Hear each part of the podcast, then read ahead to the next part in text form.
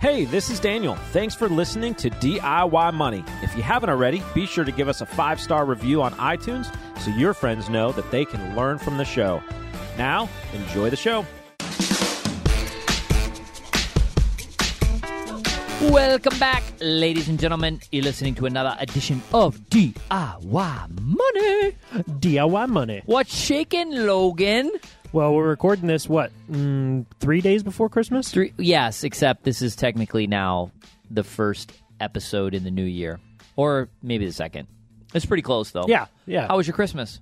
oh, the best Christmas. well, we'll amazing. See. We'll see. We're planning on uh, driving to see the in-laws and seeing my family and things like that. But we're supposed to Oh. get this huge winter storm. So you gr- you you just glossed over all the driving. You're in that phase of life. I am in that phase. Very first year of marriage.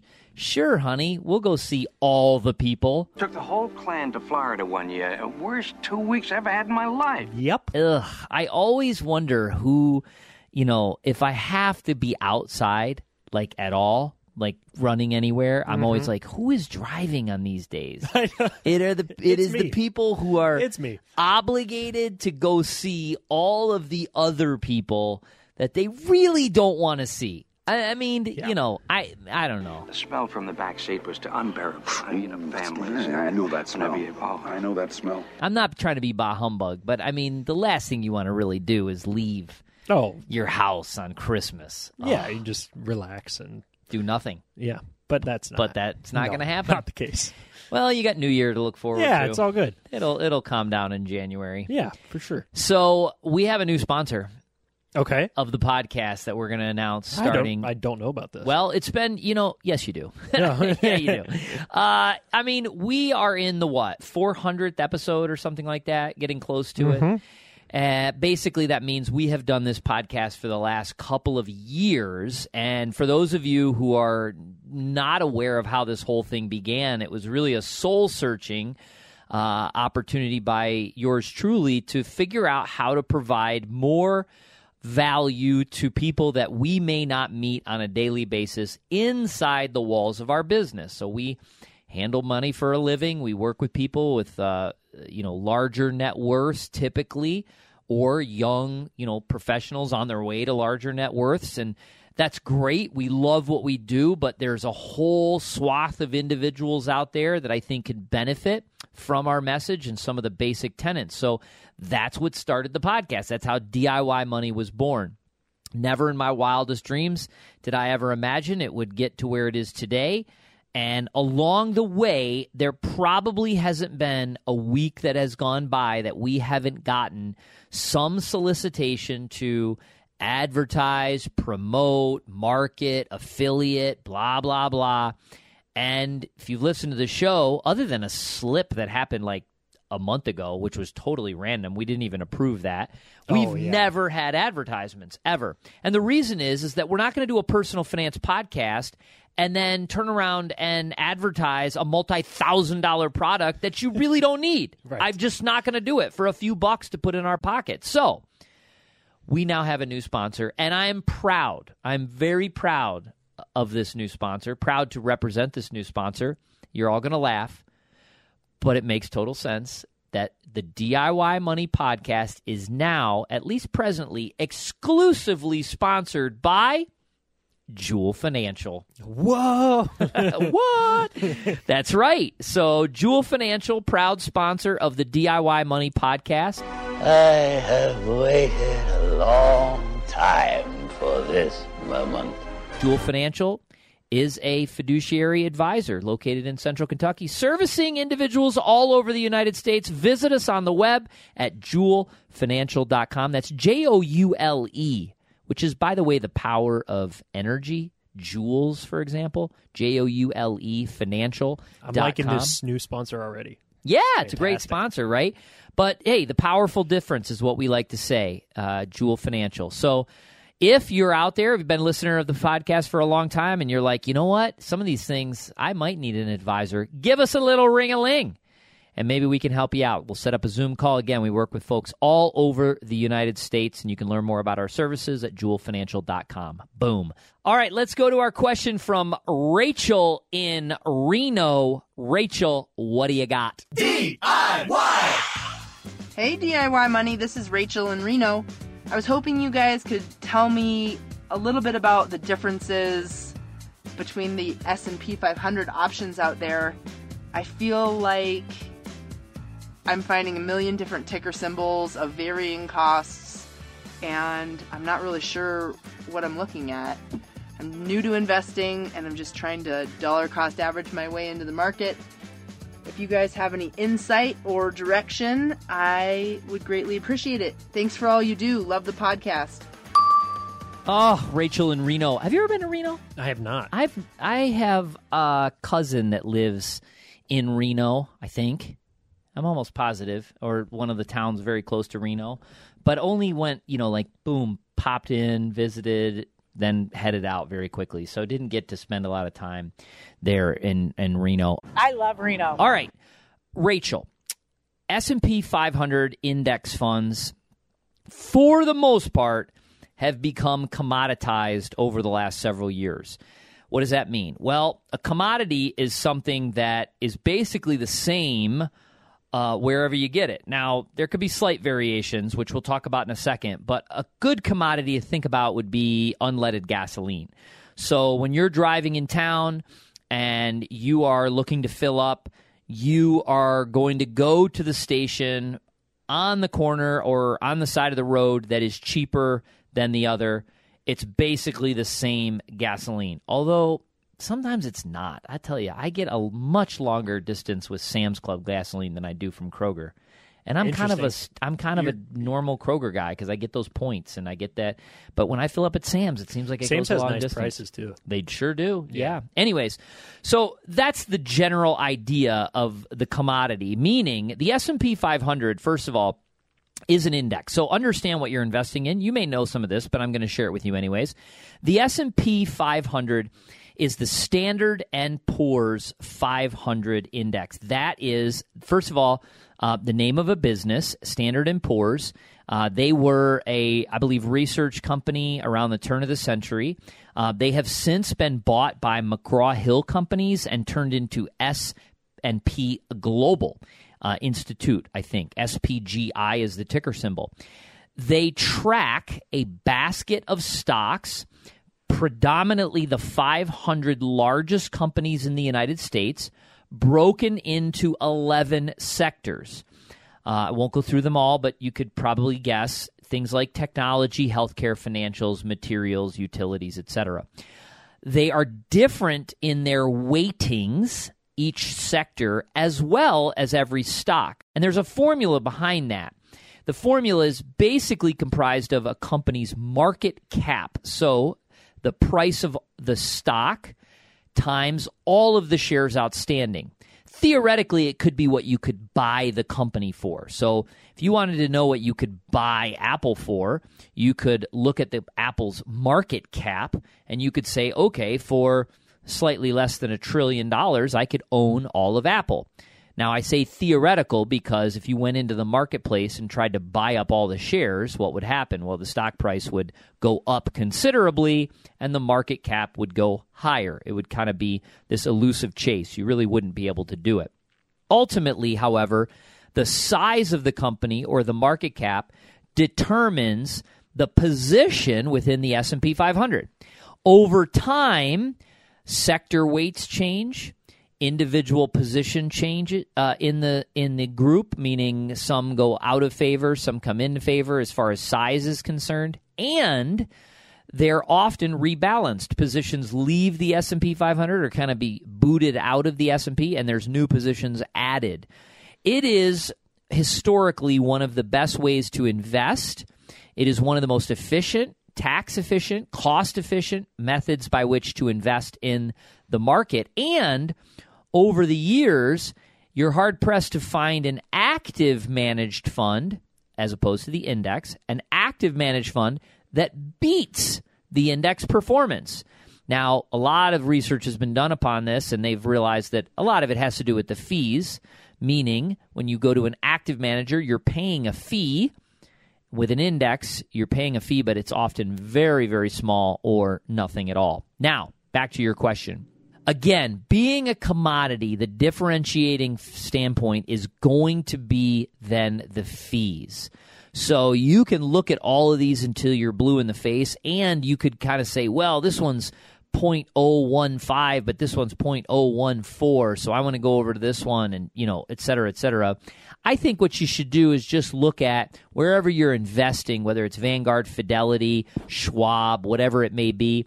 Look for that particular index fund, so the Vanguard S&P 500 index fund, um, or the Fidelity S&P 500 index fund, um, or the Schwab. Again, and more often than not, that's going to be the cheapest method by which you can invest in uh, the S&P 500 and just choose that.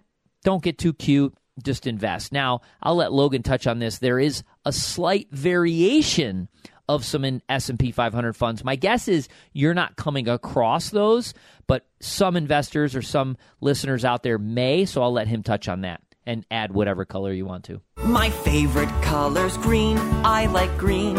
I like green. Yeah. Um, before we before I get into that part, what do you think between buying a mutual fund versus buying an ETF when buying in the S and P 500 and continually buying into? So it? with the S&P 500, I would favor the index fund, the mutual fund, mm-hmm. um, because you can immediately get every single dollar and cent working on your behalf. So if you were looking, let's say, at the Vanguard, let's say you were in a Fidelity or something, and you could buy the Fidelity S&P 500 index fund. I'm assuming that's what it's called. They sometimes have some weird names for them, but whatever. The Fidelity S&P 500 index fund or you could buy the iShares SPY ETF. More than likely, first and foremost, the SPY ETF is probably costs a little bit more, but you would have leftover money. So you're not more than likely going to be able to buy fractional shares in the SPY. Right. You're going to have to buy a round lot, so 10 shares, 15 shares. And if it's trading at, let's say, $100 and you have a nice round number in your account, then yeah, every dollar gets to work. As opposed to if you don't have a nice round number or you know the dollar amounts changing with the spy you won't be able to buy exactly the entire amount so that's why i like sticking with the mutual fund because you can just get the entire amount invested. Yeah. Okay. Well, I want to touch on the the other part you mentioned about other ways that they have the S&P 500 basically calculated and the biggest one is the equal weighted S&P 500. So, like Quint was mentioning, the S&P 500 right now, the sector weightings, the weighting of each stock in um, the, the index is based on their market cap. So how big the company is. So for instance, Apple, Microsoft, Google, those are very large and they make up a good percentage of the S&P 500. If you wanted to invest in something that wasn't as concentrated in let's say technology or in those very large companies, you could look at investing into an equal weight S&P 500. Um, and they have funds. They also have ETFs for that as well. So you invest in the equal weight and what that does is it doesn't mean every sector is exactly the same, but each stock is weighted equally. So each of the 500 stocks have the same percentage in the fund. And by doing that, you make it not as concentrated to some of those really large and big companies and maybe some of the smaller companies that could perform well, especially after things have been crushed and, and come in significantly. Some of those smaller companies may perform better and the equal weight could perform better than the S&P 500. But over the last 10 years, if you look at research and data, you'd be hard pressed to find anything that can beat the S&P 500 normal index. Fun fact for those home gamers that are interested, we actually, as a firm, are dialing back some of our market cap weighted index positions and adding some equal weight positions inside the index. Now, gets getting a little meticulous and again, looking a little bit under the hood. I don't necessarily think that's you know uh, something that someone who's dollar cost averaging just getting started as an investor needs to be all that concerned about but i find it fascinating and happy to relay in that as Logan alluded to, over the last several years, technology uh, and f- healthcare and financials have taken the predominant top spots within the market cap weighted S and P 500. Uh, so much so that they've kind of led the led the ship. I mean, if technology is doing well, the S and P is doing well. If they're not doing well, it's not doing well. However, underneath the surface, there are other sectors that are starting to emerge due to a variety of reasons that have done exceptionally well and may continue to do so. The most uh, notable being energy. This year, the energy sector in 2022 is up something like 50%. Literally, uh, companies inside that sector, many of which were up 60, 70, 80%. Unfortunately, didn't really do much at all for the S&P 500 because coming into the year it had like a 2% weighting inside the S&P 500 it was so very small. So now being up 50 60% it has like a 3 or 4% weighting eh, not that much at all. But basically if energy or materials or utilities or some of these other sectors start to emerge over time inside the market cap weighted, they will certainly take a greater position. They just will. Uh, 20 years ago, technology was not even close to the position. Well, that's not true. that was the top of 20, 2000, so that's not. 30 years ago, the SM, in the inside the S&P 500, technology was not nearly the size that it was uh, that it is today. Uh, just like energy may become you know more of a forefront or materials may become more of a forefront etc so one of the things that we're doing in, in our firm is just reshuffling a little bit removing out of the index uh, the market cap weighted index more into the equal weight. But rachel for the purposes of your specific question i would find and focus on fees. I would I would find a mutual fund that you're that you're using that has the lowest fees um, and stick to it and don't worry about it dollar cost average. Uh, it will automatically be on uh, automatic dividends and interest in as far as reinvestment, so you don't have to worry about that, and it will serve you very well over the long run. Great question. Thanks so much. Did you have anything else to add, Logan? No, I just I, I think a lot of people ask, oh, well, shouldn't she have a lot more diversification than just the S and P 500? But the beautiful thing about the S and P 500 is, like you said, they add stocks to it. Um, they make adjustments. The companies that do well become a greater portion of the S&P 500 over time. And also you're diversified across the whole US economy. So you actually do have some diversification in those different sector- sectors and when you're just starting out and just getting into investing, I think this is one of the best ways to start. Well, and think about it. You're you're investing in 500 companies. 11 sectors, 500 companies. So you are very diversified. Exactly. I have people say, "Well, yeah, but what about um, owning international?" Well, remember, over fifty percent of the revenue from uh, the S and P 500 comes from international exposure. So, as the international markets, um, you know, are evolving, then certainly these groups are evolving as well, or these companies are evolving as well. So you get your exposure uh, to the international uh, in addition to the domestic. And then finally, uh, as Logan uh, said, and I really want to, I, I really want to make this uh, a, a strong case is that you don't have to worry about trying to pick the next big winner.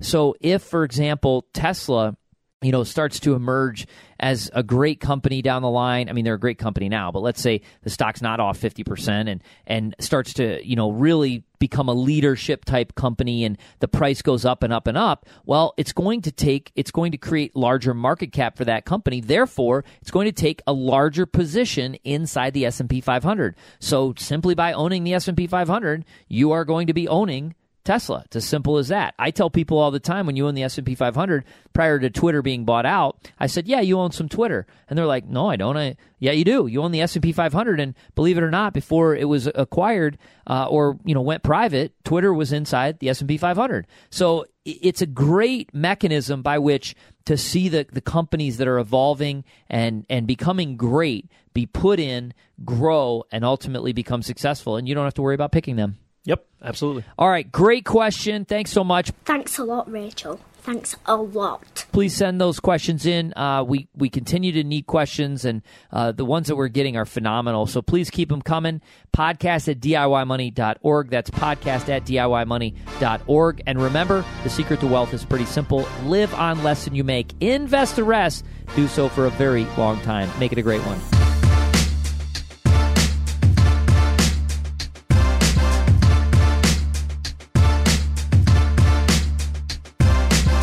Thanks for listening to this episode of the show. If you want your question aired on the show, be sure to send that to us and you'll get $25 Amazon gift card.